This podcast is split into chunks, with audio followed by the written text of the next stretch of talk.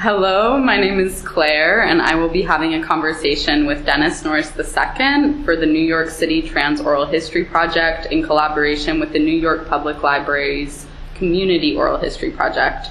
This is an oral history project centered on the experiences of trans identifying people.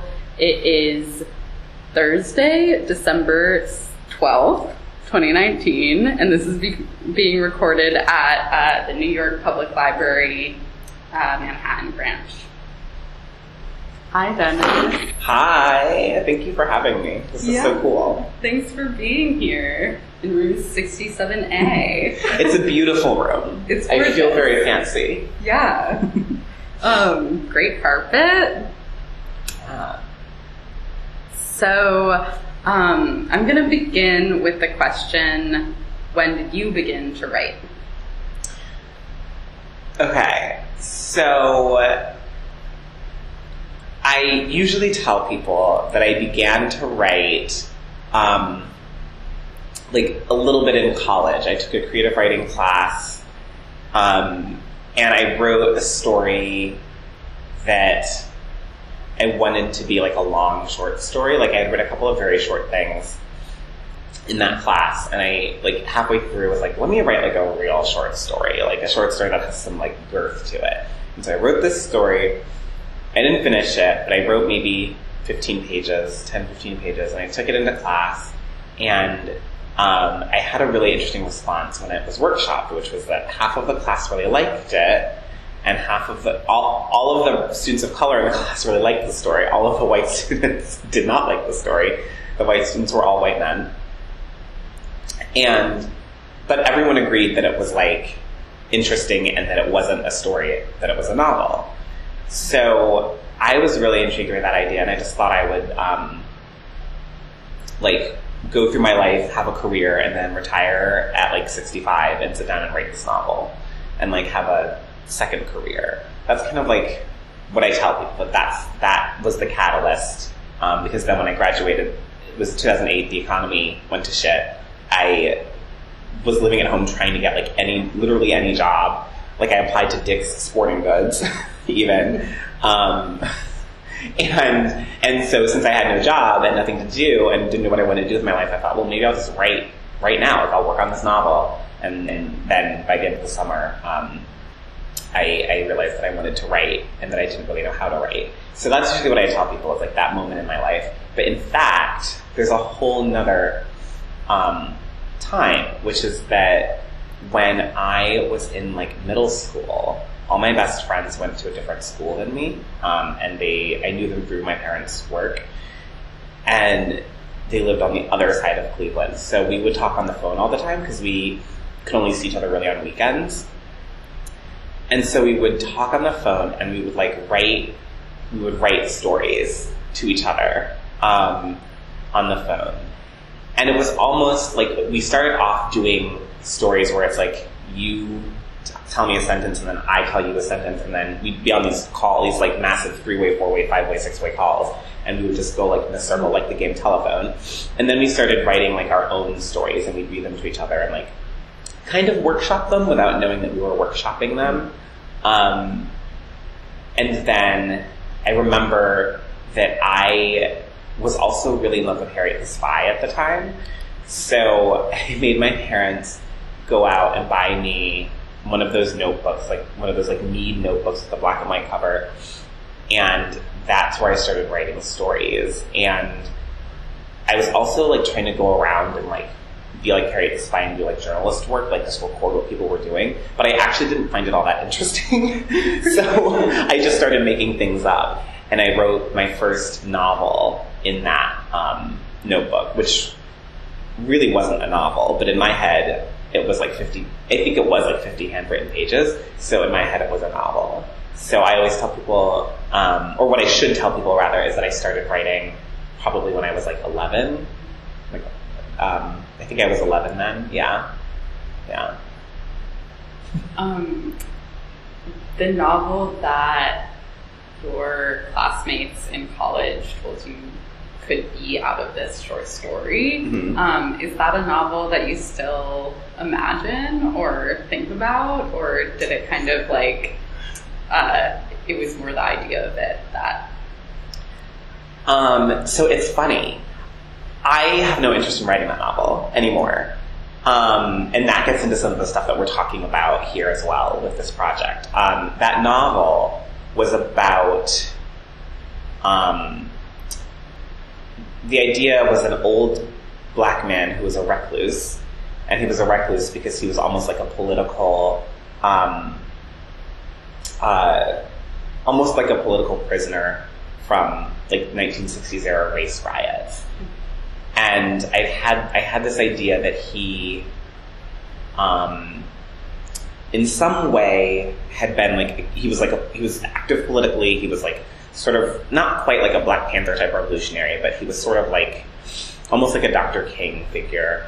And he got caught up in a sex scandal um, in which he was accused of raping a white woman and hadn't done it. Um, and it all came from in high school. I learned about the trial of the Scottsboro boys, like that whole situation, and I had always been sort of fascinated by it.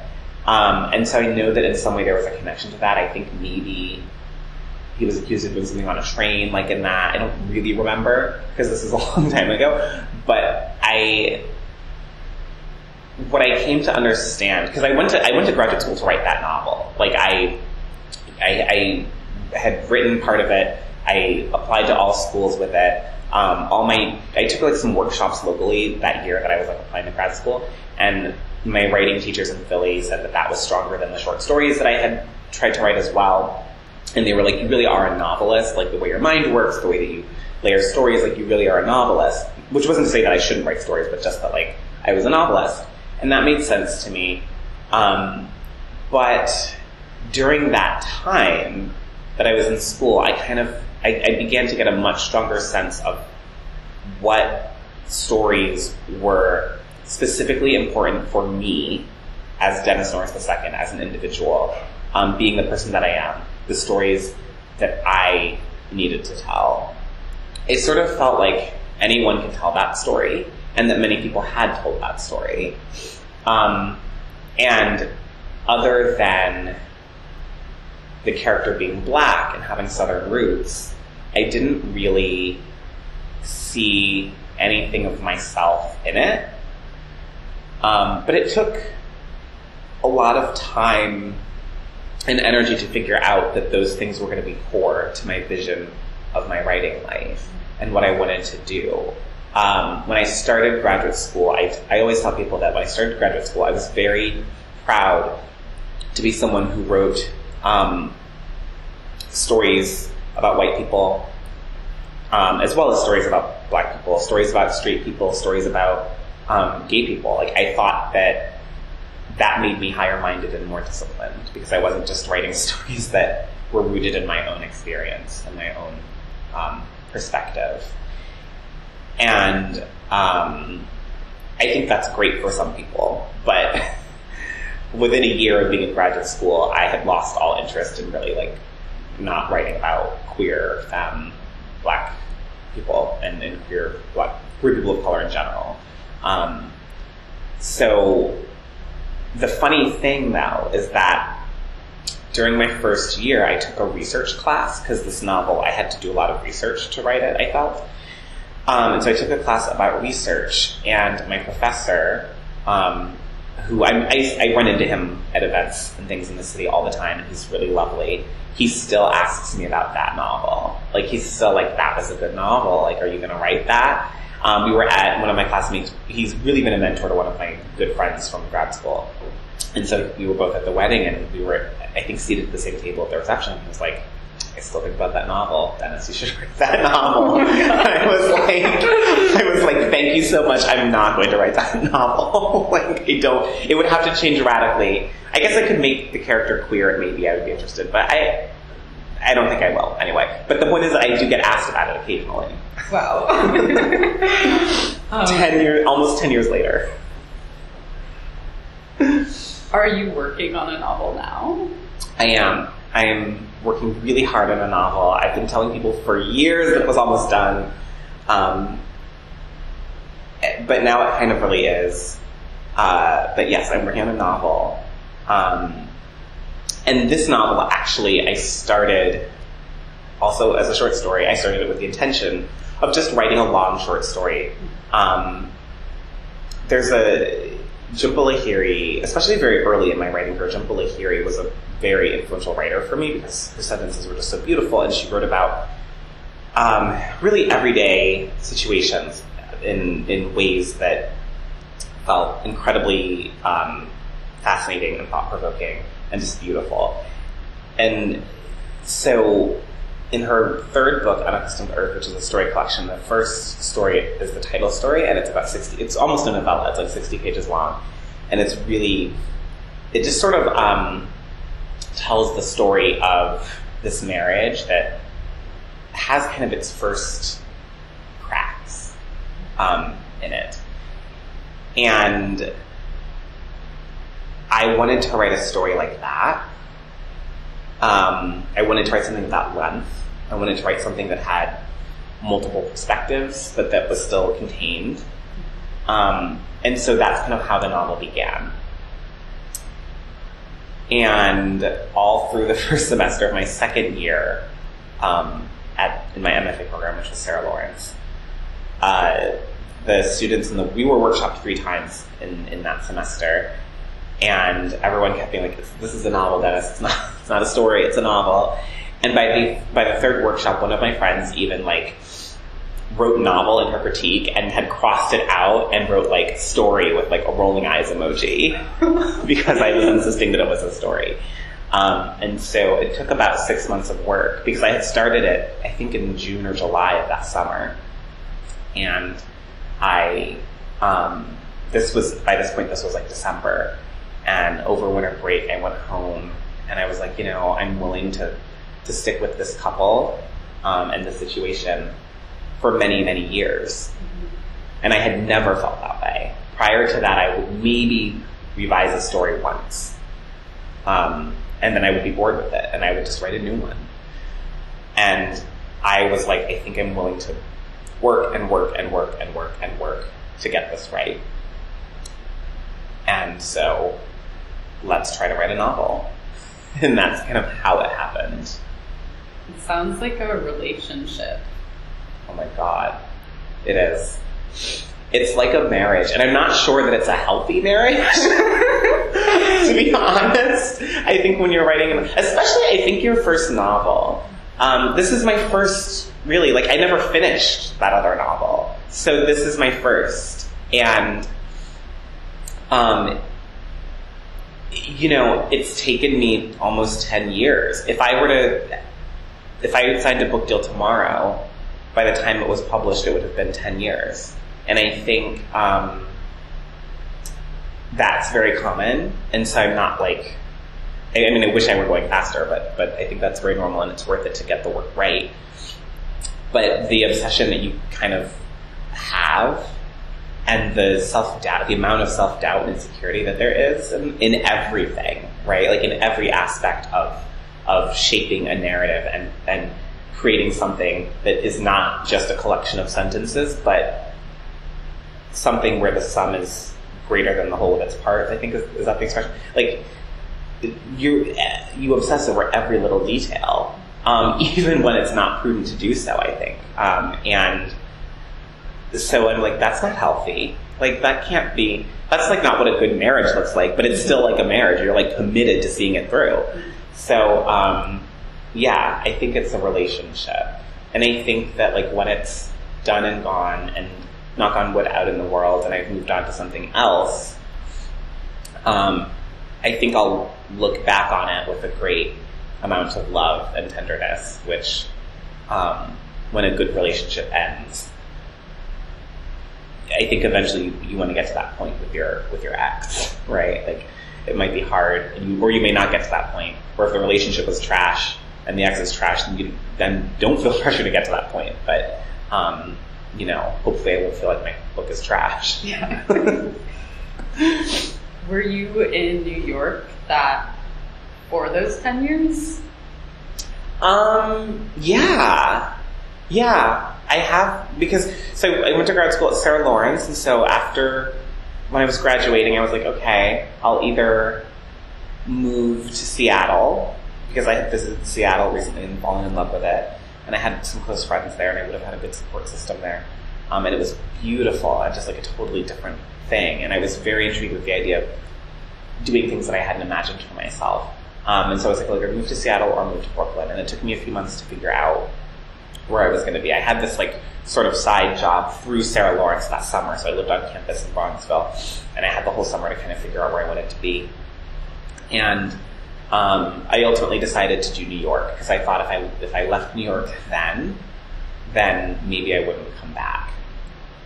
And I thought I'd like to do it for a few years. I'd like to try it and see um, and see what happens. And so I moved to Brooklyn. I moved to the Park Slope neighborhood, and I got a little two bedroom apartment with my best friend from high school, who had just moved to New York um, and had had had an internship and got a job um, at the same organization.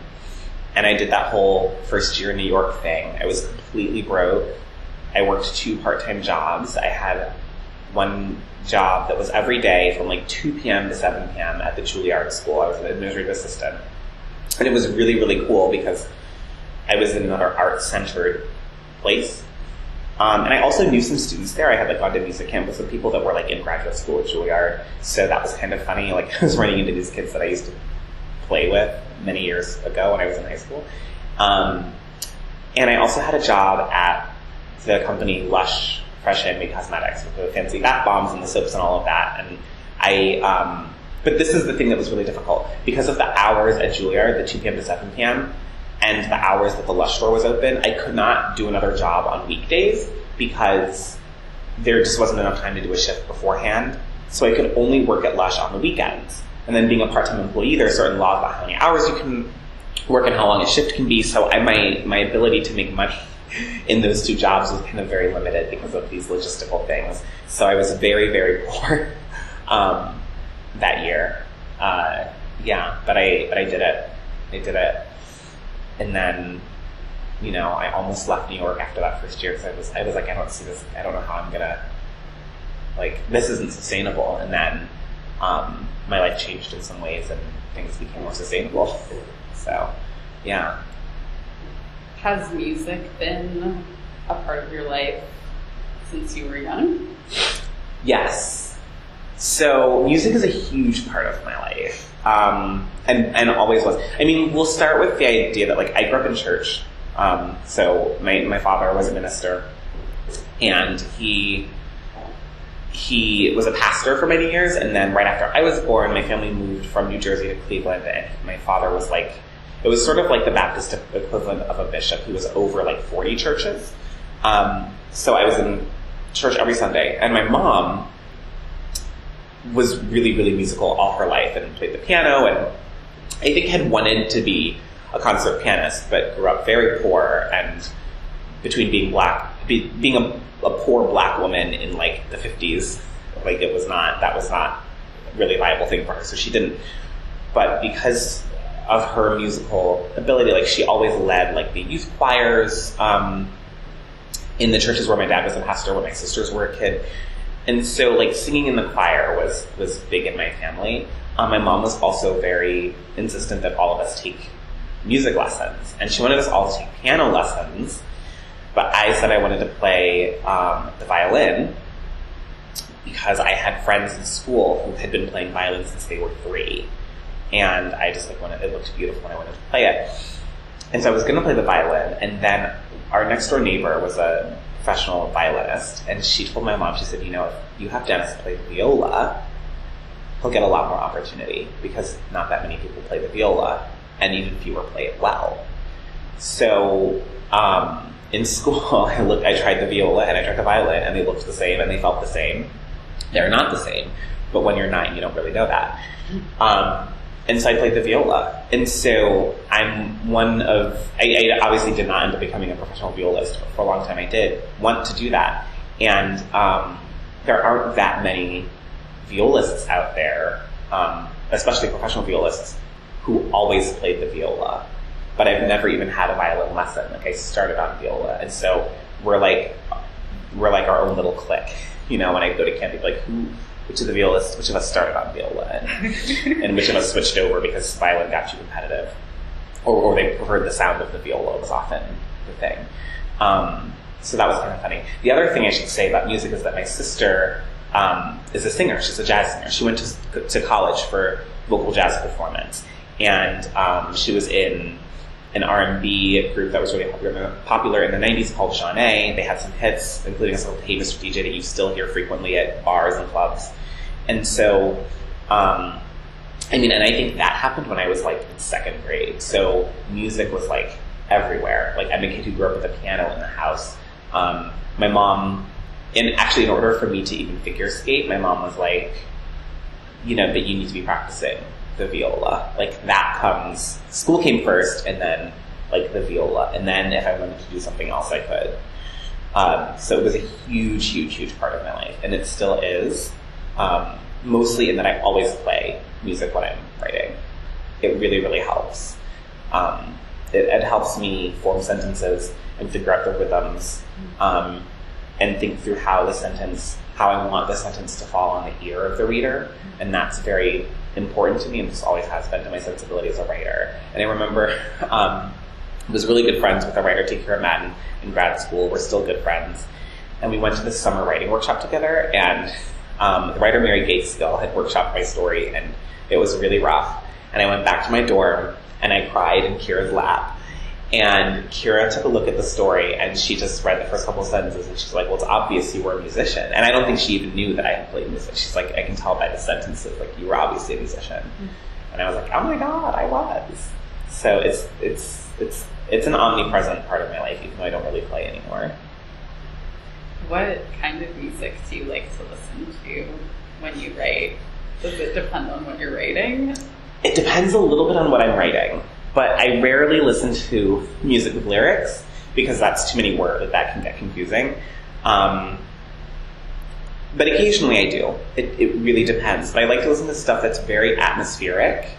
Um, so, and a lot of more contemporary instrumental stuff. So, like Philip Glass, the composer Philip Glass, is a very, very um, a number of his compositions are like the most played on my Spotify and my iTunes um, because it's at like as soon as Philip Glass is on, I can just start seeing all. I can envision scenes, um, words and sentences start coming to me. It's very generative. So a lot of Philip Glass, um, and then a lot of music that sort of has similar characteristics. Um, so like actually this the score to the film Moonlight um, a lot of my novel has been written to that, and that composer Nicholas Britell. Um, I love I, I, love a lot of his stuff.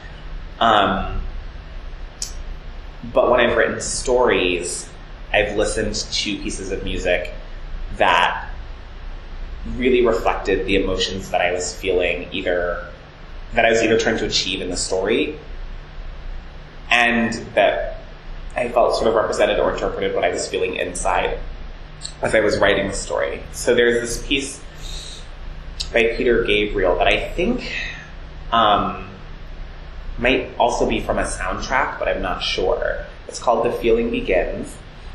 Um, I know about it through figure skating. It's a very popular piece in figure skating, and Michelle Kwan did an iconic short program to it um, many, many years ago. And um, I, when I was writing a story of mine called Daddy's Boy and it's published, I just put that piece on and it was on repeat for two days. Um, and I wrote this very tiny short story in, um, in just a fury. And I was just listening to that. And that's very different. Like that piece of music is very different from what I would normally listen to, um, when I'm working on the novel. So I think it really does depend a lot on the project. But there's a way in which the music gives me something, usually that I want to inject into the work, I think. It's all very like ooh, but but it's part of my process. Yeah. Sets a tone. Mm-hmm. Yeah. How does figure skating relate into your practice of making, or does it? It's a good question. I definitely think it does. I mean, I think even like like forgetting the actual practice of writing, I think that be, having been a figure skater really influences has influenced the fact that I even have any kind of literary career to speak of because um, this is a sport where the learning curve is, is very straightforward, but you just have to chip away. Like you, you were just gonna fall and fall and fall and fall and fall and fall and fall and fall and fall and fall until finally you get the skill right. There will be a first time and you'll get it right. And then you'll probably continue to fall and fall and fall and fall and fall and you'll get it right again. And then eventually you'll know how to do the skill. And that's the process. It can take years to, li- to learn single skills.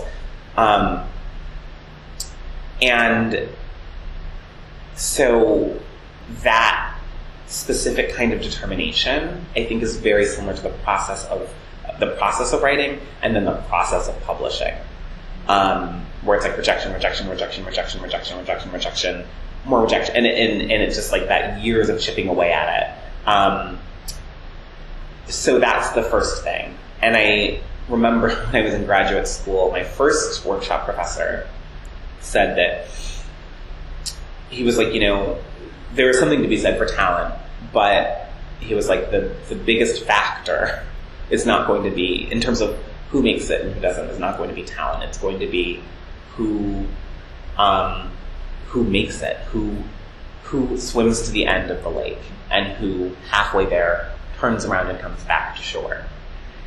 And um, I think that I'm used to um, doing everything I can to swim to the end of the shore because that's how figure skating goes. And I always felt like if more of the people that had gone to graduate school had been with had been figure skaters, more of them would still be writers today. So, um, so, so that's how it influences sort of like everything about my writing life. I think there's a way in which when I'm when I'm skating, and I have actually just recently started skating again. Like I have a coach, I take lessons once a week. Um, it's wild, but it's so fun.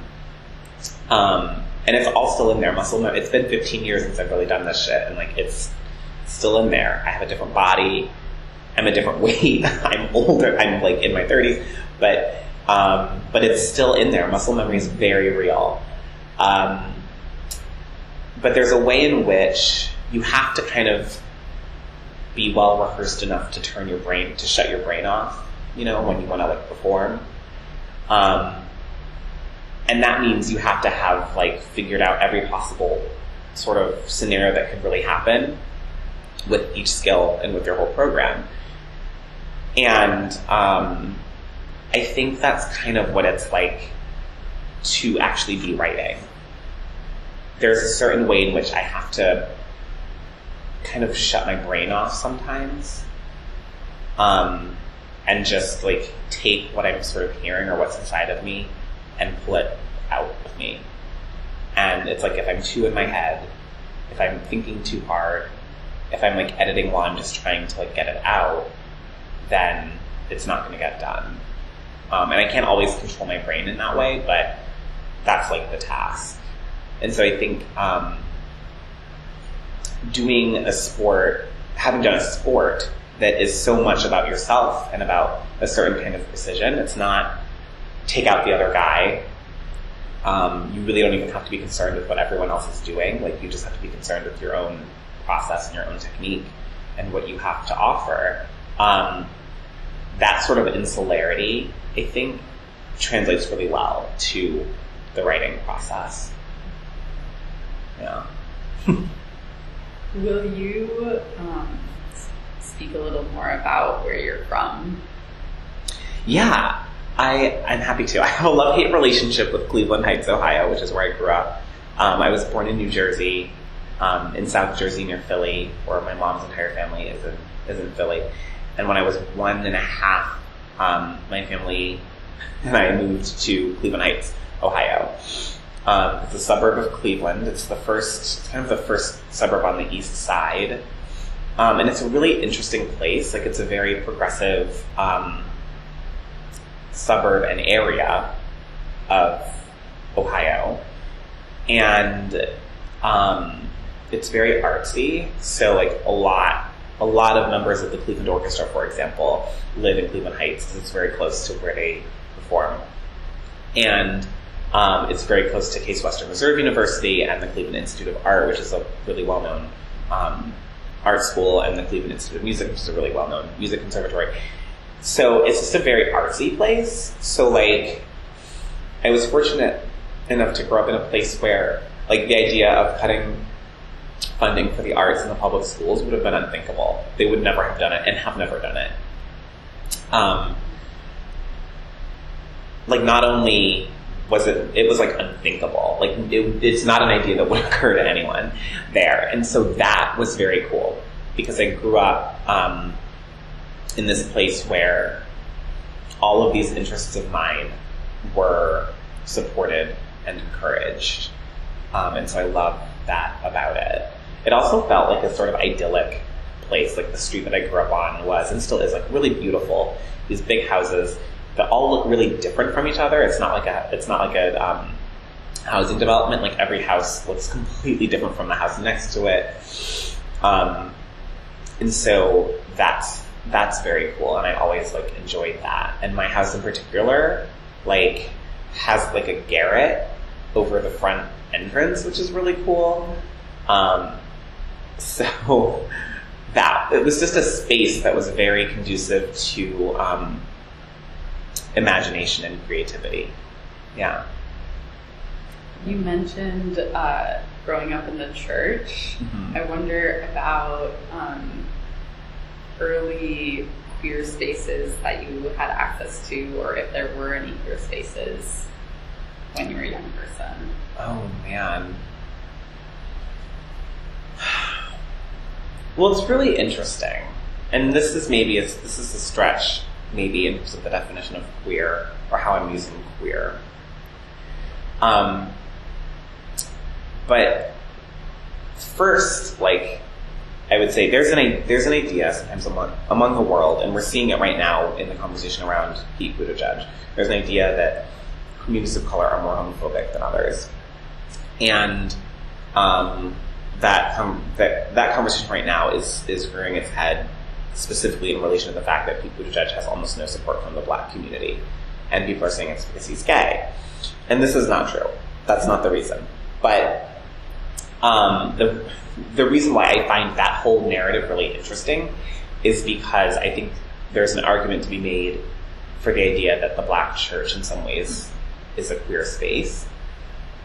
Um, even kind of before maybe queerness had the language that it had, like it was the idea that that there could be a black space as far back as like slavery, for example, was a queering of space, and that's what church was. That was the first place where black people could congregate on their own.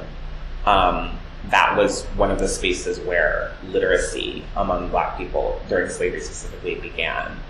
So, and and like, it wasn't necessarily talked about, but I can say that like I remember men in the church who were clearly gay men. I didn't understand that as a child, and it wasn't named.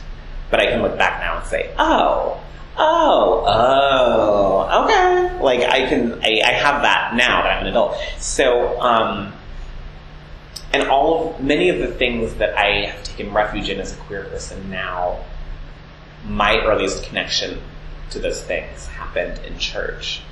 So, it's interesting because I think, um,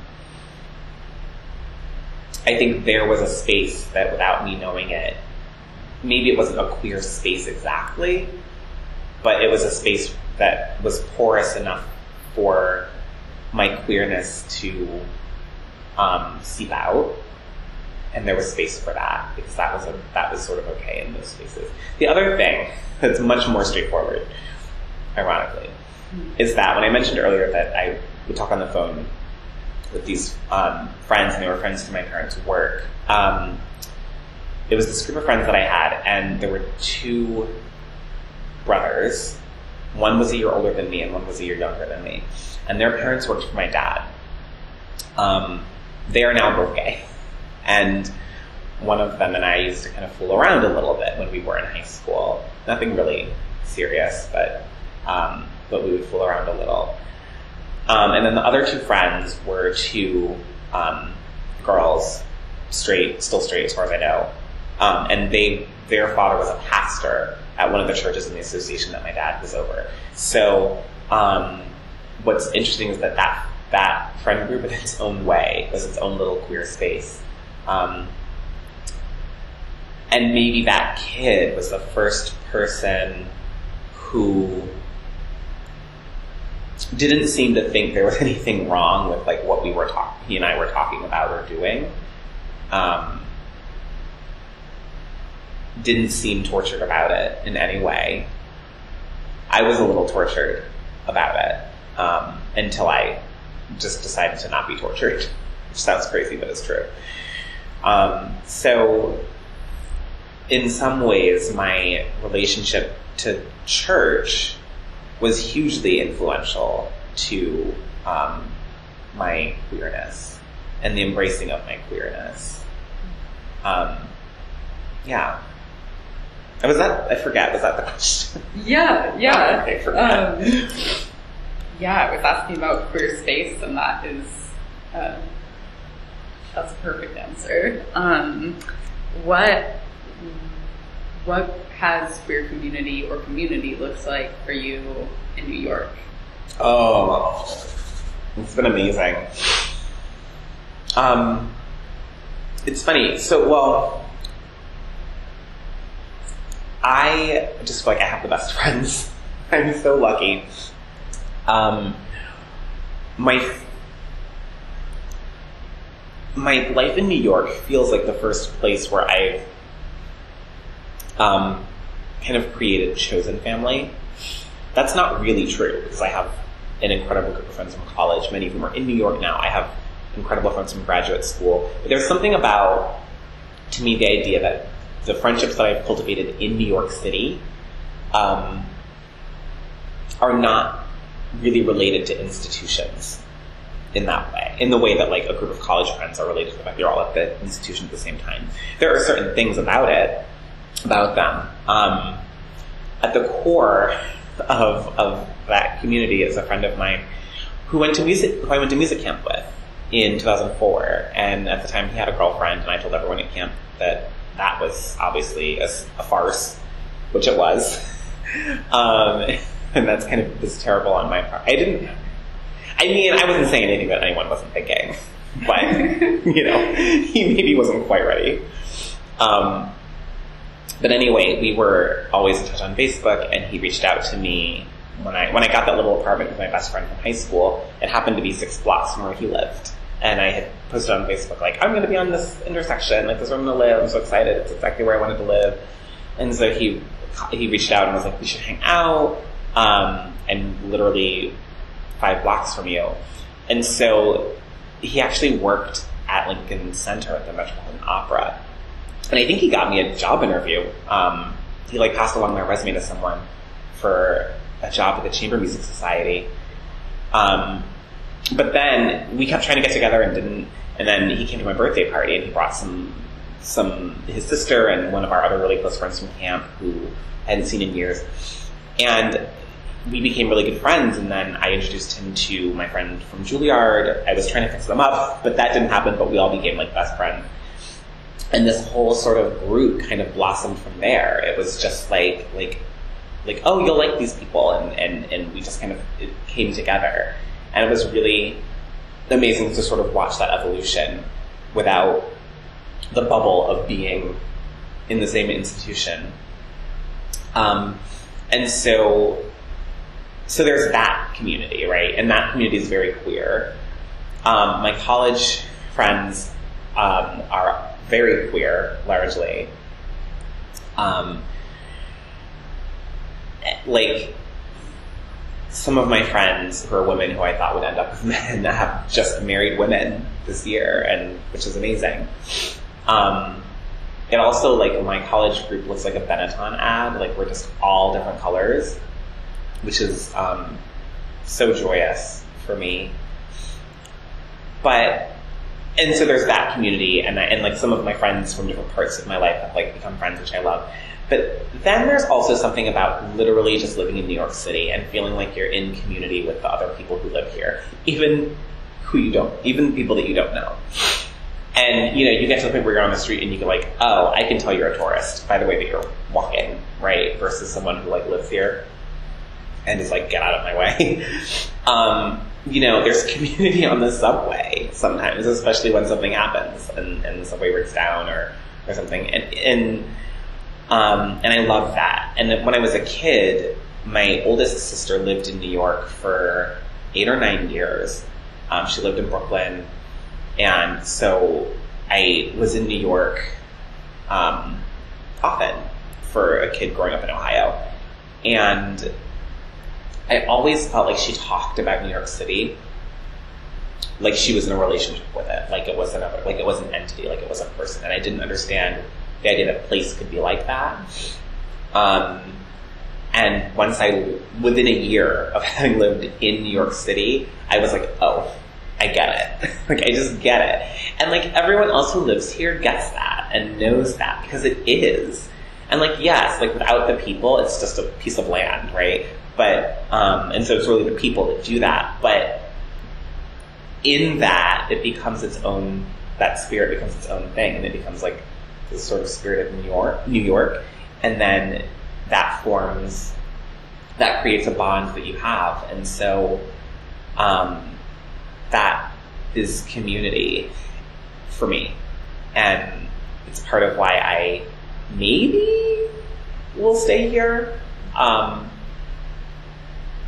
we'll see. But, but yeah, like, I love that about it. And that's why I, I, feel like people who live in New York are so misunderstood. Like, people think we're mean, and we're not mean. We, we want things to be functional and we talk about it, but we're not mean. We're not mean spirited. I lived in Philadelphia for a year before I came here for graduate school, and if I was lost on the sidewalk, people would not like stop me, ask me if I was okay, and try to help me give me directions. I would come to New York once in a while, even then, and if I looked lost on the sidewalk, people, people, like multiple people, would come up to me, take out their phones, help me figure out where to go, and then they'd get in arguments with each other about who's giving better directions. like it's it's it's amazing. I remember a year and a half ago, I got hit by a car crossing the street, and um, I was like, I mean, I broke my ankle, I broke my wrist, I have some back issues from it, but it's all fine. I'm like better now. But um, this was midnight, and I was with four friends, three friends. But in addition to my three friends, two different people, like, were right there and gave me their business cards and were like, if you need witnesses when you sue, like, we will, we will do that. Like, yes, you should probably call 911. Like, we're helping me out. And then, this was in Chelsea, there was a big skyscraper, like apartment building, um, that this happened in front of. And a guy comes down from the top floor with a giant water bottle and a huge bag of ice, and he's like, I saw everything. I am an attorney. like, if you need help, um, I don't specialize in this, but you know, whatever. I saw everything. Here you go. Like, like I'll wait with you with your friends until the ambulance comes. Like, if you need anything, like, you know what I mean? Like, I don't know if that would happen in Philly because Philly in Philly people actually are angry and they have reason to be.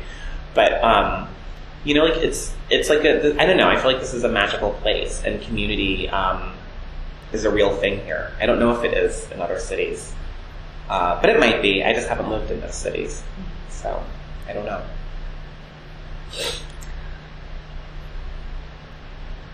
What spaces have been important to you in city? Um, I mean, there's the personal spaces, obviously, like my friends and I um, have an apartment. It feels like it's all our apartment, but it's my friend Pam has this apartment that we refer to as a place with its address all the time when we talk about it. It's been passed around in our little family. like I'm maybe next on the list to live there, um, and we want to keep it in our little friend family. Um, just just like kind of like the apartment in, in the TV show Friends. Um, and so that space is really important to me, this, the metaphorical space that my friends and I have created. In terms of like the city, actually, um, Bryant Park is one of my favorite um, places in New York City. And when I was in graduate school, um, and I would come, I would take the train in from Bronxville, and I would meet like my friends. We'd always meet at Bryant Park. It was just a central, easy place to meet. I always thought it was beautiful. There were always interesting things going on there, um, and so it's been this constant throughout my um, life. I'm, I'm notoriously really, really bad at like directions. I get lost all the time. Um, I, I truly don't have a sense of it. Like I, I can't figure out sometimes when I'm underground, like how to get off the subway and, and the, the, to position myself in the best way. And I, just take whatever exit to get up. And once I get up, I can kind of, if it's a place I know, I can kind of orient myself a little bit. So like I'm just really, really bad. Like that part of my brain like doesn't work. So, um, Bryant Park was a place also that was kind of like a landmark where I could orient myself. I could like come to Bryant Park and be like, okay, I know that, that I need to go in this direction or that direction. Um, and it is kind of in the center. So, um, it's always been really important to me, um, for that reason. And it's just like a beautiful place that I love. Um, I love the High Line. And one of my best friends works, um, has worked for them for about five years as well, like in the, in the office doing like fundraising. And I love um, I love the High Line. I've had some really great memories there. Um, and I love love love Lincoln Center. You know, it's like such um, an incredible space for the performing arts, and I love the fountain in the middle of Lincoln Center. I love that fountain. And that first year that I worked in New York, and I worked at the Juilliard School, my office was right, like when you enter Juilliard, there are these huge glass floor to ceiling, several floors up, like windows that just the front of the building. Um, and my office was right there. Like, like you'd walk in the main entrance, you'd go up to the security desk, and then you'd turn around and almost walk back to where those windows were on the second floor, and there was my office. Um, and because my hours were two to seven, when it was getting dark in that last hour or two, I could look out and I would just see all the lights in Lincoln Center.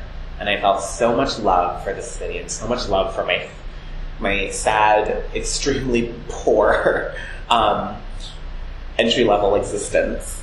Um, and sometimes when I would leave work, I would just like, like I would instead of getting on the one right there, I would walk through Lincoln Center, go by the fountain, and walk down to Columbus Circle. And I just loved walking that strip and feeling like a real grown up making my way in the city. Um, so I'm always, I'm always like looking for jobs in Lincoln Center. I, I would love to work there again. Um, because I really love the performing arts. Um, and I like being around it. Um, and I like the people that do it. So it's like arts spaces um, beautiful spaces are the ones that are really important to me. Um, and of course, like queer spaces. Hell's Kitchen um, used to be very important to me. It's, it's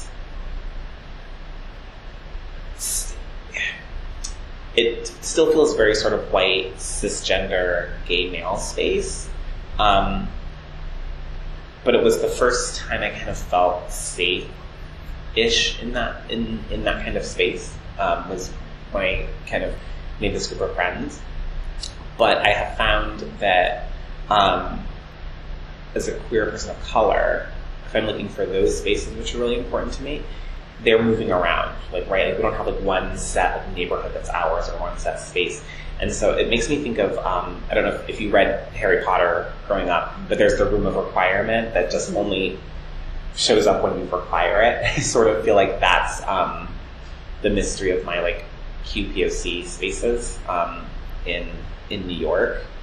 It's like Papi Juice, you know, happens every month, and I'm not really a big partier, so I, don't, I haven't gone to Papi Juice very many times. But for me, it's like sometimes the space that I create with my um, podcast co-hosts on Food 4 Thot, um, or certain folks that I we just get together and have a dinner party or go out to eat and that little that table is a space. Um, we create space in that in, in that restaurant or in that place, and um, so it's a movable space as well. That's really important to me.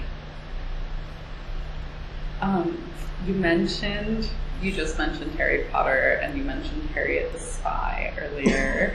what what types of books and um, media do you do you find inspiration in? Do you find um, resonance with?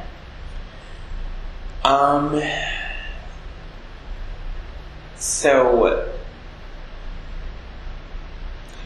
I it's funny with books. I have a pretty wide taste for reading. Um, even though I feel like what I write is rather specific. So I love, um, I mean, I certainly love like sort of realistic literary fiction. That's probably my first love, and in a way, always has been. Um, so, like, I love the writer Elizabeth Strout, who just published a book called Olive Again, um, and I love uh, the first the first Olive book, Olive Kitteridge. I love her entire body of work. Um, but from there, like, I also really enjoy, um, like fun, not like romances, but like fun sort of like love stories. So I'm forgetting the name of the book right now, but there's a gay sort of romance that just came out earlier this year. And it's like the Prince of England and like um, like the president's son or something. I can't remember the name right now. I'm picturing the cover though, and I'm like really excited to read that. I haven't read it yet, but I'm really excited to read that, and I know I'm going to love it. Um, I also like love some science fiction. Like I, I, I love Ender's Game, and I loved um, Kindred by Octavia Butler. Um, and I think the common thread in a lot of the like the um, the fiction that I like is I like stories where um, there's a hero, but I like stories where that hero comes to the edge of maybe not being a hero. Where, or where sometimes the hero is a villain. Uh, and and that idea that there's all of that duality. I think that's like one of I, I could I feel like I could say that about Olive Kitteridge, like as a character. And Elizabeth Strout, these are again realistic literary books, but I feel like I could say that about her um, and many characters in her books. Um, and what that really is about is just the, this idea that I understood from a from a pretty young age that, and I don't remember where it came from, though, maybe reading, but understanding that we were all, as human beings, fully capable of everything that was within our grasp. We were fully capable of being incredibly compassionate and tender and loving, and we're capable of great cruelty. And I remember, um, I don't know if this was, again, I don't know if this was high school or college, but I remember at different points, you know, some sort of story in the news would come about, come out about some person committing some horrible crime, and the people in their life would just be like, I can't, they don't seem capable. And I always thought that's the most ridiculous thing to say. Of course they're capable. We're all capable. Like, I just, I never understood that thinking. Um, so, stories that really embrace that fullness are probably the most important to me. And I think that um, those can be found anywhere. They can be found in any genre. They can be found in any sort of type of narrative, in any any like time period. I mean, you could probably say that about Odysseus um, as well. And you could I forget what his wife's name is. Penelope, right? Um, you could probably say that about Penelope. Um, God, it's been a long time since I've read or even thought about that. But um, but yeah. So anyway, I think that that's what I'm most drawn to. Um, I'm also, and this is part of where I do love poetry. I'm also drawn to work where there isn't necessarily a narrative line um, where there's this beautiful lyricism and there's um, slices of moments um, or slices of life. There's that, that phrase like slice of life. Um, and you're just seeing something play out in some way. And maybe you don't even see the whole thing. Um, and that's sort of how I, my brain that does love a narrative, that's sort of how I sometimes think about poetry when, when my brain wants to like give it narrative. Um, but I'm very interested in fragments of things. So, um, yeah. Um, I hope that's not too esoteric. no, not at all. Uh, I love what you said about the room of requirement and like it being a moving space for queer POC community. I wonder about how your room of requirement looks for writing and how you like Mhm. create that for yourself um, as a working person. Girl, it's hard. and it's hard, and this is the part of the challenge of New York, because New York is so freaking expensive that it's hard to make room for things that aren't necessarily paying you. Um, so my room of requirement, to be very literal, um, I need a desk. Ideally, a big desk. Really, ideally, something almost like a dining room table is what I like. Um, I do not have that because I live in New York. But I, I do have a nice sized desk in my room.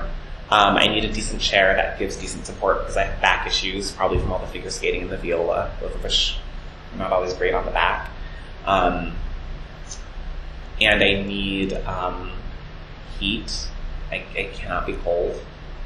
You know how some people get um, hangry when they're hungry?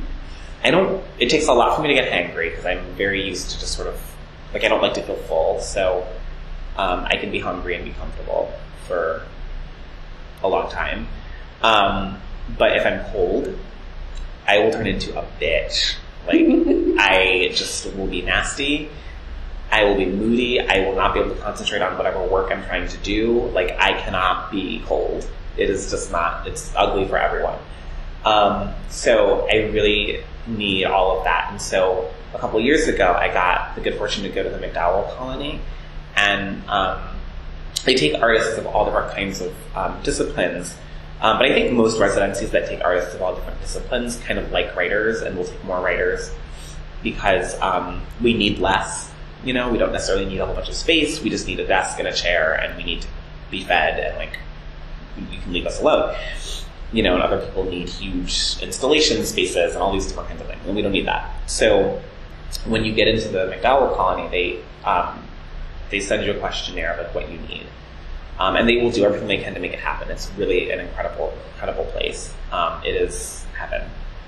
And so all I said was that I need, I was like, I need a big desk if I can, because sometimes I'm writing longhand and sometimes I'm writing typing, but sometimes I'm going from one to the other like very quickly.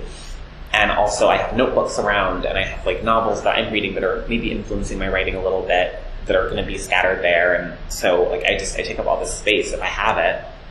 Um, and it's good for me to have it. To, to, it gives a little bit of order to my otherwise very chaotic brain. And so um, I said that. I said I needed good heating because I was going to be going in April and May. Um, and they ended up putting me in this studio that they had just renovated this, the prior summer. Um, so I was like the third person in it since they renovated it. And it was gorgeous. I had the biggest desk that I saw. You know, you become friends with the other people, and sometimes like you, you go into each other's spaces and like hang out or chat or whatever. Um, and it's I never saw a desk that was bigger than that one in any studio. I didn't go into every studio, but um, I went into many of them. I never saw a bigger desk, and so I was like, check. They listened to me, um, even if it wasn't the biggest desk. It was big enough for me. Um, it felt almost like a dining room table, but it was a desk.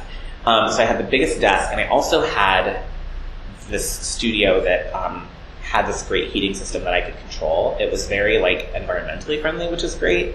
Um, and so I could, I had good heating, and I was like, they really like listened to me. They gave me the two things that I asked for. It was amazing. So I wanted to recreate that in New York, but I haven't been able to quite. So you just like learn how to like um, work with like fragments of what you need. I think um, in your in your real life because there are limitations, um, and so that's what I've done. But I don't need that much. I just need some coffee during the day, some wine at night, the desk, the chair. Um, I don't need the internet, even though I have it. I don't need it. I would be better off if I didn't have it. Um, but yeah, those are the things. And then, sort of beyond the literal, um, I I need to not feel needed. Actually, so it's harder for me to write. Um, it's harder for me to write when my roommates are home. It's actually so right now I have these great roommates. They're really nice, um, and we're friendly, but we're not like close, you know. Um, but it's kind of perfect because they don't feel like they need me. Whereas when I lived in in my earlier apartments, I lived very close friends, and that in many ways is wonderful. Like it's and I kind of miss it. Um, I think I'm gonna like text the two roommates um, and be like, let's go out for drinks because like they're cool. I like them. But um, when I live with people I'm very close to, it's it can be hard because you feel more needed just because you know. I one of my dearest dearest friends from college, like when we lived together, she. I'm the type of person who would come home from work and I need to like go into my room and shut the door for, for 30 minutes and just like lay down and just like be and just like have quiet. And she's the type who comes home and is like, hello, I'm home, and like wants to talk and process through her day and process through your day. And we knew, we've been close friends for a long time, so we knew that that was going to be something we would have to negotiate, and we had lived together in college, so we knew that, and we did, and it was not too difficult, but we had to have some conversations about how to navigate that um, for our own needs, and and so um, I yeah, if there's anything that like if there's a pet in the house, which there is not right now, um, it's just it just creates a thin barrier. Like I have to not, I can't completely lose myself in it. Um, so the other thing about like residencies that's so great is like like even if I have if I wake up and I have four hours to write and then I have to do I have a commitment I have to do something I have to go somewhere I have to see someone um, I can't completely lose track of time so um, I just have to be clued in a little bit to the real world, you know? And um, I think it's really hard to remove yourself from that space unless you're at like a residency. Um, so I do love I do love residencies in places like MacDowell because because you are really fully allowed to do that, and it's easier to tell yourself that you're allowed to do that in ways that like you might tell yourself you can do that at home, but it can be hard um, and logistics happen and life happens and you have to do things. So, um, uh, so yeah, I would say that that's a lot more than sort of what you asked for, but um, finding that mental space um, is the big thing. I think um, on the subject of time, uh, we were talking a little bit about kind of thinking about time non-linearly, um, and I wonder about your thoughts on time, either in thinking about your life or um, in thinking about narratives. Oh my god, I have so many. I have thoughts on. I have thoughts on time. I have questions on time. Um, well, the first thing is like, in just in my own life, like I'm never, on, I'm almost never on time. It's terrible. It's like a real struggle for me to be on time, and it's not that my life is necessarily so packed. Sometimes it is, but um, it's not that it's so packed necessarily. I just like am really bad at like that linear thinking of, of like, okay, I have to do this at this time because this might take this long. Like, I'm just like not very good at that kind of planning. Um, and that's also a challenge. That same sort of function is challenging for me in other ways too. Um, so it's not just this, but um, that's very, it's just very difficult for me. Like the fact that I was on time to this is, um, is is I mean I was trying really hard all morning. I was like, okay, okay, you gotta be on time. You need to be on time. She rented a room. It's reserved. Like you don't have all day. like you don't want to just email her and be like, you're I'm 30 minutes late. Um, but this is like my life all the time, and I'm always trying to do everything I can to sort of figure out how to like make it happen. Um, and I'm getting better, but it's just hard for me. Um, but I think that that's influenced by the way that I do think about time because I don't think of it as being a linear thing, as we said. I think that, um, you know, memory and intuition are things that we experience. And they're things that we can experience in any way and at any time. And so, to me, it's just this one swirling mass of like of like life. Um, and what's really interesting to me is that in those first couple of years after graduate school, um, when I was writing, I learned, I realized something.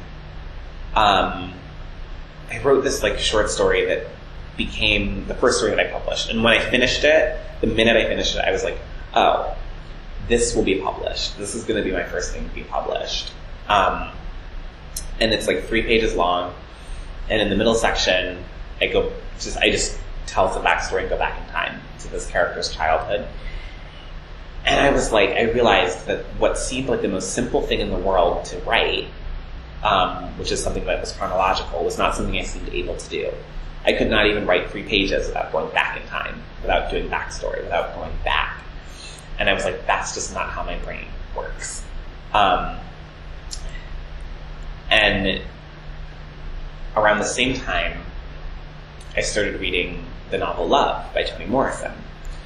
And whenever I read Toni Morrison, I look for all of the interviews, all of the conversations that she did around a book, promoting it. And a lot of these things were on the radio and have been put on onto podcasts now. So you can find them in really interesting ways. And um, and it's also important to note that at that time, I had a full time job working for the Harlem Children's Zone um, and I worked for a team of writers. Um, we would go into the after school sites and, and kind of do literacy intervention. Um, and my supervisor, I think, at that time, was my friend, um, the poet Rickey Laurentiis, who is somewhat of Toni Morrison, maybe scholar. Um, and were, it, was, it was a team of black writers, so we were all deeply influenced by Toni Morrison and would have these incredible conversations um, around around her work and her life, and that of other black writers. Um, anyway, so I'm listening to this like conversation that she has talking about her novel Love, and in it she she says, "Well, you know, time isn't linear." She says it like that, and she starts talking about memory, and she starts talking about the ways in which we move back and forth in time in our lives every day, all the time. And I was crossing the street, headed to the subway to go to work, and my mind was completely blown. I think I stopped in the middle of the street, and then someone honked, and I was like, okay, no, I have to keep going. um, because I had never heard anyone say this. I had never had language for it, and I thought, there is the language right there for the way that I write and the way that I live my entire life. Um, time is made up, and it's not linear, and we try to beat it into our lives to beat it into people that it is, but it's not. Um, I had just never encountered that idea before, and I immediately adopted it. And I said, "This is this is correct. This is how my brain works." Um, and then I started trying to kind of like research it a little bit more and like think about it. Um, and I came across something, and I don't remember what it was. I don't remember where it was. I don't know if I could find it again, and I don't even remember everything that it said. um, so it's like silly that I'm even going to talk about it. But I, it was like a think piece or something probably. And it talked about this idea that time is actually, like as a construct, um, or as a concept, is a white supremacist um, thing. And it sort of went into how it's, it, it's one way in which, um, in which those in power have found a way to to exercise control and influence upon those who are not in power. Um, I think I probably read it very quickly at work, so I can't say anything more sort of intelligent than that. That's just what I will call it kind of claiming. And I once tried to find it again, and I like couldn't. Um, but I found that idea very interesting because I certainly the places where I was finding freedom around this thing that felt like such a construct because um, because I I was I, used to be so bad at being late all the time that like my friends would get really pissed at me. They would tell me, you know, for a 45 minute time earlier for a reservation so that I would show up on time for when the reservation actually was. And sometimes this is just wise when you're dealing with me. Um, but I, it was like a little bit of a point of contention, and that's when I also was like, okay, I really do need to try to like figure out how to be better about this, and I have. But um, the place where I found freedom around time and where I felt like my understanding, whatever it was, or my experience, or how my brain worked or processed it, um, was in the work of the person that I think of as maybe the freest minded um, writer of color or scholar um, that I had encountered. I mean, think about it. Toni Morrison is the one who, without taking anything away from the work of James Baldwin or the the work of Richard Wright, um, she's the one who, when she's read, when she talks about Invisible Man, the first thing she says is, "Invisible to whom? Not to me." and that's another like moment where your mind is going because then immediately you understand that she's saying who is this written for what gaze is this written for you know i had never thought about that idea that like a book is written for a certain gaze um, and that we all are all assuming most of the time that that gaze is white because the craft is going to be different the language is going to be different if it's not written for a white reader. Um, I remember like coming.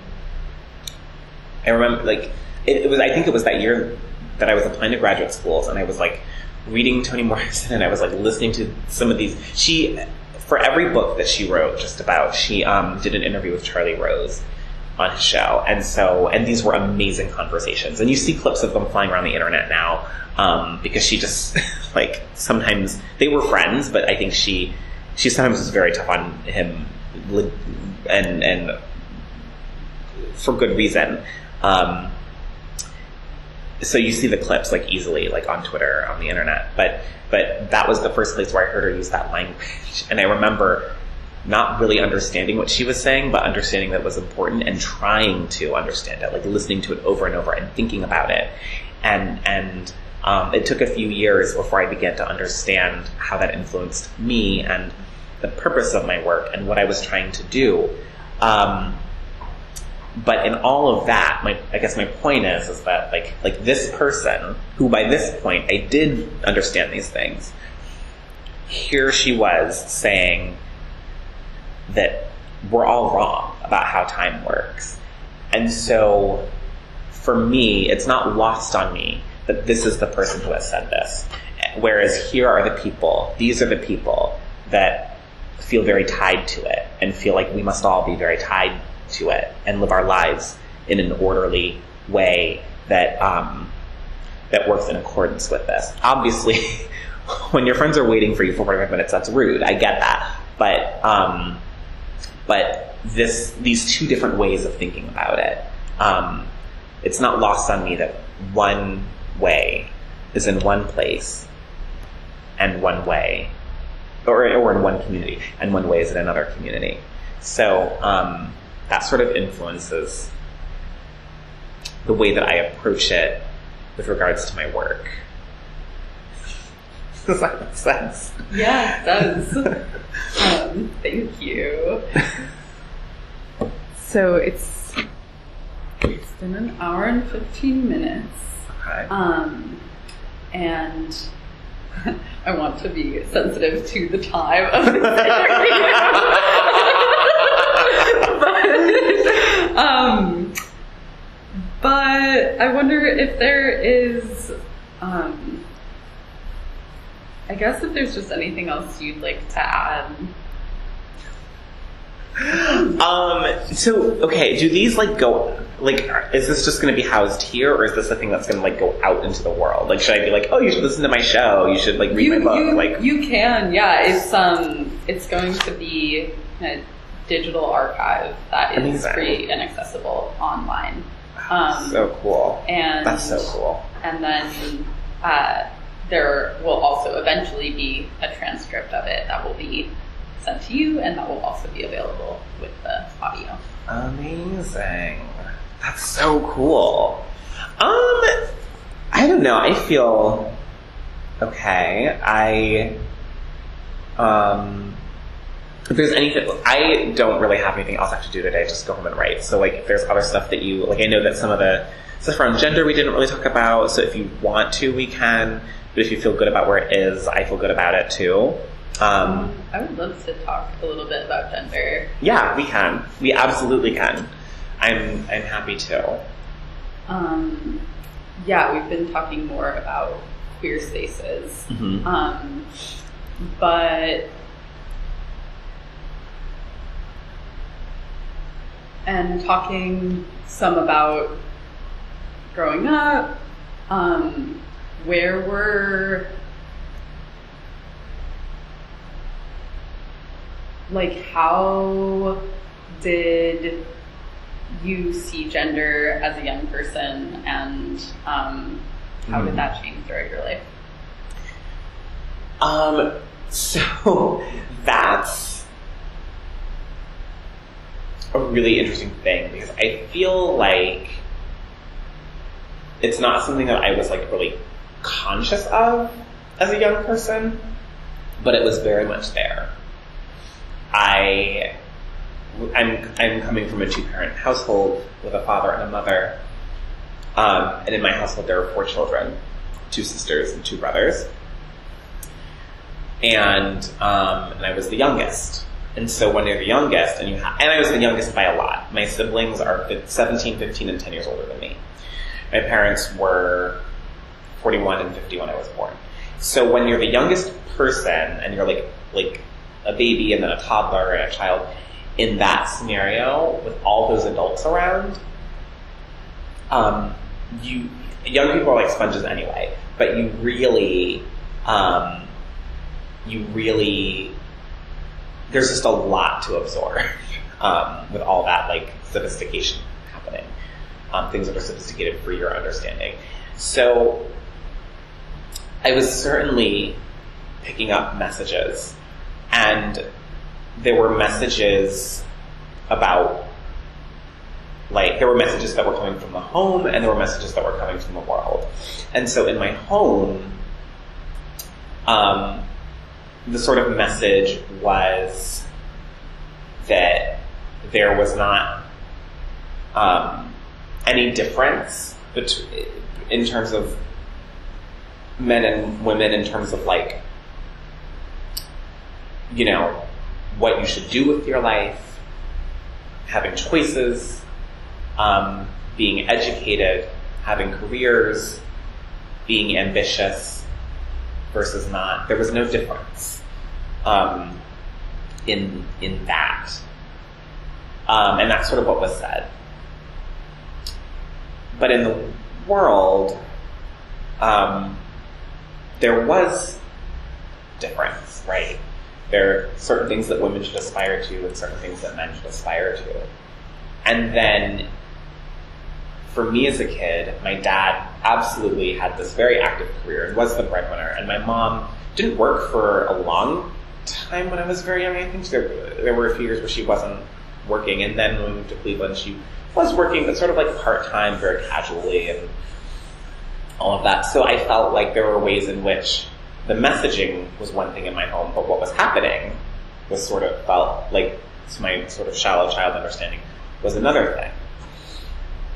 Um, even though I sort of, as I got older, began to learn that like, like that, like my dad always wanted my mom to have her very active career. She had been trained as a teacher and, and wanted her to like go for that. Um, and I think she did not totally feel that she wanted to do that in that way.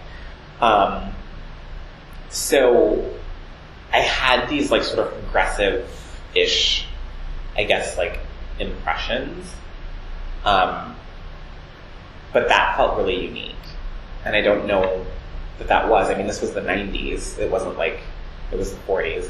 Um, but, and it, it didn't really, like, I just understood then what was expected of me. Um, and one of the ways in which that did play out was that, you know, I played the viol growing up. Um, and when I was in high school, I was like, I want to be a professional violist, and I like felt that way for four years. Closer to eight years because I felt that way mostly through college too, but I didn't go to music school. Um, and what was interesting is that my parents were certainly the type of parents who were like, we will support whatever you want to do. But my dad was kind of like, you're really smart. Like, you used want to be a lawyer. Like, don't you, you want to be a lawyer?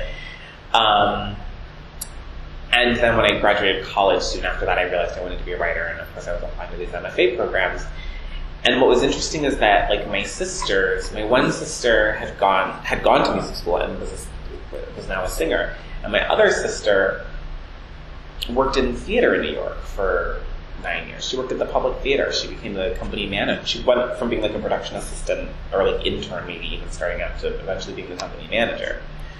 So she was in the arts. And I think that like there was an underlying assumption of, well, that's okay for them, because they'll marry a man who will provide. But you are going to marry a woman, you'll be the provider. So, like, you really had either better be a good enough violist to get into an orchestra that'll really pay you, or like, maybe you want to be a lawyer because you're a really smart kid. Um, and I think that was sort of underlying there. So as I began to recognize my sexuality in high school, I began to think about um, this in this way. The other thing is that for high school, I went to an all boys school, um, an all boys prep school uh, in a place called Hunting Valley, Ohio. I roll. Um, and I was forced to sort of think about it because I, you know, I don't want to, um, like, I need to first acknowledge the fact that it was an incredible privilege in certain ways to be able to go there. For that my parents could afford to send me there was huge. That, like, I got a phenomenal education. I got a lot of individual attention, um, especially during my college application process. Um, and I got to take a lot of classes that I wouldn't have gotten to take if I had gone to the public school in my neighborhood, which was quite a good school. Um, but there were just like some classes that they didn't offer. That's you know, teachers with specific backgrounds could choose to teach certain classes as electives. So that was really cool. But it was a really difficult place for me, and I think that um, there was this sort of unbridled masculinity in the space. Um, there was a lot of boys will be boys among the leadership and how they like handled um, the students, and I just did not fit in at all. Um, and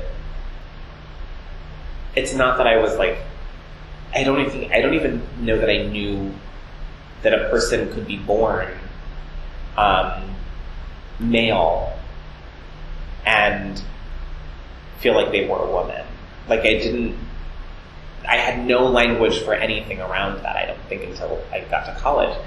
Um, so I just remember understanding in a very keen way that I would be would have been happier at the girls' schools, which were Laurel or Hathaway Brown, versus at my school, um, and that I would have felt more a part of things. I would have felt um, a kinship in a way. Um, and that's not to say that my experience was all bad at this school, and it's not to say that um, I didn't in some ways feel a part of things because there are ways in which I did. But it was very interesting. Once I came out, um, a lot of the boys became very protective of me, um, which was sweet. It was otherizing in its own way, but it was like sweet. But like, even with that, um, and it did become a more positive experience once I just owned who I was. Um, I felt like I was like a girl in a space surrounded by men. That's just kind of how I felt. Um, and so I really began to become aware of it again without having the language. And nothing ever crystallizes for me until I have the language. And then it sort of like snaps into place. It's like the gears fit when that happens. Um, and so it was college that I kind of began to understand, oh, there's a thing called being trans. This exists. Um, and that was like really wild for me. Um, and there was a trans student uh, in our school, in, in college. Um, and it's interesting now because I sometimes think like if I publish my novel and if it gets like big, there, so there's a um, really big author that graduated from my high school. If you, I don't know if you remember the novel All the Light We Cannot See by Anthony Doerr, but he graduated from that school many, many years ago in like the 90s. His mother taught there. She wrote my college recommendations. Um, they have a writing program at that private school that I went to, like for kids who want to write. I did not participate in it, but they have like a fellowship, a fellowship they call it that you that you can do. Um, so like they um, are certainly very proud of Anthony, and like it would be a thing for them. Like my book was big, that would be a thing, you know. But I am not a cisgender man, so I sort of wonder how they would handle that as a boys' school that graduates men. Um, how they would feel about that. I'm not really connected to the school in very in in many ways. I'm on the alumni email list. Um, someone found me through LinkedIn, but I, I wonder about that, like how that would ha- how that how that would go. You know, um, I think about the fact that like if I do a book tour, I mostly wear women's clothes to begin with anyway. But if I did a book tour, I'd probably wear a lot of dresses and jumpsuits. So if I did an event there when when Anthony published his first, I think, collection of short stories, it was around the time that I was a student there, and he came and read a story during a morning assembly. Like I don't know if it would, you know, but if I, it would just be really interesting to like this is an alum, and I walk in in a dress. Like I, but I, and I don't know how they would handle that. I hear it's still a very conservative place, so um, I think about these things. But um, but anyway, it, it was when I was in college that I first began to think that I might be somewhere on this on this spectrum of people who are not just cisgender male or cisgender female. And um, the, and my sophomore year of college is interesting. There was a big news item because um, Jazz Jennings was a, a, a, a who was a Jazz Jennings is a trans, I guess, woman now instead of girl. I think she's 18, 19, 20. But at that time, she was a young child, like maybe six. And parents were fully supporting her transition. And um, Barbara Walters did a whole special on it, and it generated a lot of attention and a lot of conversation. Um, so there was there was some interesting conversation about being trans in the media, but at that time, the entire conversation was, I was born in the wrong body. I have the wrong body. I was born in the wrong body, and I knew from the time I was could speak that I was actually a girl, um, or I was actually a boy. And I had never felt that way. I had never hated my anatomy. Um, I wasn't particularly tied to it, but I, I never felt like I wanted it gone necessarily. So that that was my only understanding at that point. So then I thought, well, I must not be trans because I don't hate my body. Um, and we didn't really have the language for being non-binary, being gender non-conforming, like all of the ways in which we can um, be a part of that spectrum without nailing ourselves down to one specific place. Like we didn't have all that language. So I just sort of thought there were moments where I was like, well, there's a home for me, but I guess it's not. Um, and it wasn't until the last few years um, when that conversation has really um, happened, and that language has really been there. That my own understanding of myself and where um, I fit in uh, has kind of crystallized. Um, and like I said, it's, it's when I have the language that things make sense for me. So, um, um, maybe the next step is to me for me to do something where I create my own language.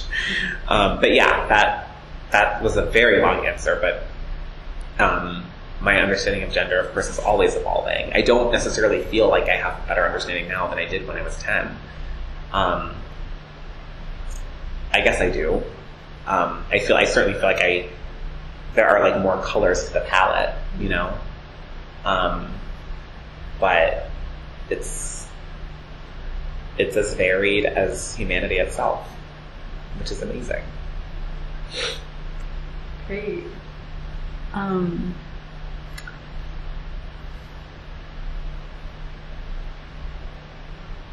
I I think that's great. I think that maybe we should end there. Okay, I like Um, that. Yeah. I like Thank that. you. Thank you so much. Oh my gosh, thank you. this was so fun. Oh my gosh, such a good conversation.